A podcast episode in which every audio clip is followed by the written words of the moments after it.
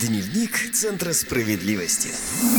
Здравствуйте, с вами Дневник Центров справедливости и я, ведущая программы Ксения Измайлова, а также юрист Федерального информационно-аналитического Центра защиты прав граждан Александр Зубко. Здравствуйте. Сегодня в выпуске.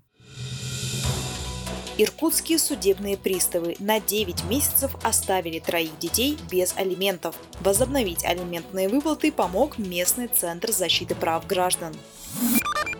В Оренбурге правозащитники помогли женщине отсудить у авиакомпании тройную стоимость сгоревших из-за пандемии билетов.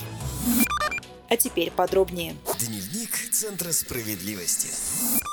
Иркутские судебные приставы на 9 месяцев оставили троих детей без алиментов. Почти год жительница Ангарска ждала алиментов от бывшего мужа. По решению суда он должен был отчислять на содержание троих своих детей 50% от доходов, но не спешил этого делать. Многодетная мама надеялась, что получить деньги от бывшего супруга помогут судебные приставы, но и они не выполнили свои прямые обязанности должным образом. Долг рос каждый месяц и достиг суммы 80 тысяч рублей. Как удалось убедить судебных приставов взяться за работу, расскажет Александр. После безрезультатных походов к судебным приставам мать-одиночка решила обратиться за помощью к специалистам Иркутского центра защиты прав граждан. Наши специалисты центра выяснили, что за 9 месяцев приставы не провели всех предусмотренных законом действий и мероприятий по взысканию алиментов. Как выяснилось, работа велась ни шатка, ни валка. Направили запрос в ПФР о взыскании, и на этом все. А многодетную мать вводили в заблуждение. На все ее жалобы присылали ответы, что исполнительного производства по ее заявлению у них нет. В самом управлении Федеральной службы судебных приставов по Иркутской области нас стали уверять, что сделали все возможное, работали без нарушений, а уведомление об отсутствии исполнительного производства направили ошибочно. Со слов представителей Управления Федеральной службы судебных приставов, алименты не поступали из-за смены места жительства должника. Но и тут тоже виновата заявительница, которая запутала сотрудников управления.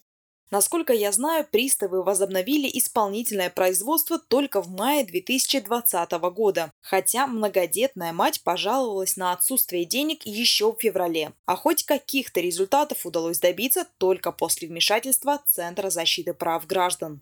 Да, все верно. Только после жалоб в Управление Федеральной службы судебных приставов по Иркутской области и прокуратуру на бездействие дело сдвинулось с мертвой точки. Приставы наконец смогли узнать место жительства должника и начали процедуру взыскивания алиментов с пенсии бывшего мужа. А в августе 2020 года, спустя 9 месяцев после поступления исполнительного листа, мать троих детей наконец получила первые выплаты. Теперь женщина ежемесячно получает по 70% с пенсии бывшего мужа, 50% текущие платежи по алиментам и 20% в счет накопившегося долга. К сожалению, добиться привлечения к ответственности судебного пристава, по вине которого на несколько месяцев детей оставили без содержания, не удалось. Согласно ответу Управления Федеральной службы судебных приставов по Иркутской области, этот сотрудник в конце мая уволился.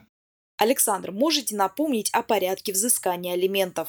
Процедура взыскания алиментов максимально упрощена. Суд принимает решение без вызова сторон и всего в течение пяти дней после поступления заявления. После этого судебный приказ можно передавать судебным приставам. Они обязаны в течение трех дней возбудить исполнительное производство и начать взыскание. Важно отметить, упрощенный порядок не действует, если в иске несколько требований. Например, Бывшая жена, кроме назначения алиментов, требует еще и лишить отца ребенка родительских прав. Или в одном иске требует и развода, и алиментов. Такие заявления рассматривают в районном, а не мировом суде. И срок с момента подачи заявления до вынесения решения может растянуться на несколько месяцев.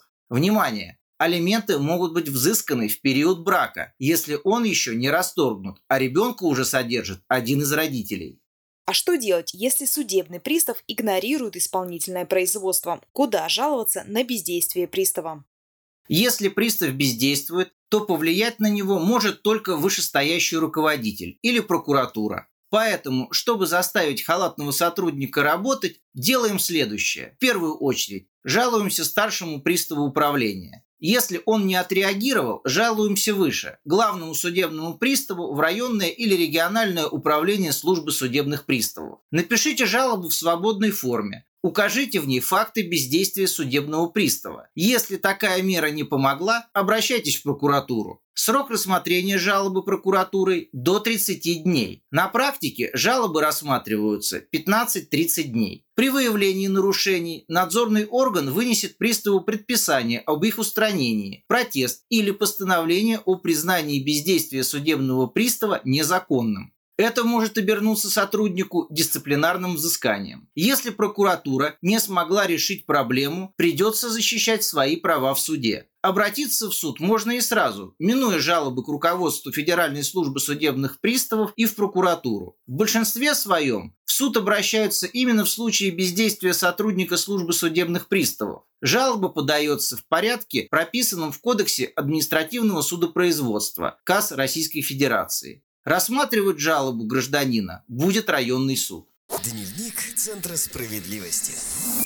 Жительница Оренбурга отсудила у авиакомпании тройную стоимость сгоревших из-за пандемии билетов. За отказ вернуть деньги добровольно S7 Airlines заплатит 144 500 рублей. Подробнее через несколько секунд. В ноябре 2019 года жительница Оренбурга Диана Черникова купила авиабилеты в Ереван. За перелет в оба конца заплатила почти 50 тысяч рублей. Долгожданную семейную поездку запланировали на март 2020 года, но пандемия коронавируса перечеркнула все планы. Границу между Россией и Арменией закрыли, путешествие пришлось отменить. Женщина сразу написала претензию в S7 Airlines, попросив вернуть ей деньги за отмененный рейс. Однако в ответ ей стали навязывать ваучер, но ее такой вариант не устраивал. В итоге авиакомпания согласилась вернуть Диане деньги в течение 60 дней. Но обещание авиакомпания так и не сдержала. За помощью Диана Черникова обратилась в Оренбургский центр защиты прав граждан. Подробнее расскажет Александр. Хочу сразу напомнить, что пассажир имеет право вернуть полную стоимость билетов, даже если они были невозвратными если отказ от поездки был вынужденным, например, из-за отмены рейса. Об этом говорится в подпункте 116, 117, 120 приказа Минтранса России от 25 сентября 2008 года номер 155 об утверждении правил формирования и применения тарифов на регулярные воздушные перевозки пассажиров и багажа, взимание сборов в области гражданской авиации. Я знаю, что суды взыскивали деньги за отмененные рейсы до 6 июля 2020 года. С этой даты вступило в силу постановление правительства номер 991. Документ узаконил ваучеры. Пассажиру теперь предлагают выбрать либо в течение трех лет обменять ваучер на новые авиабилеты в этой же авиакомпании, либо забрать живые деньги, но через три года.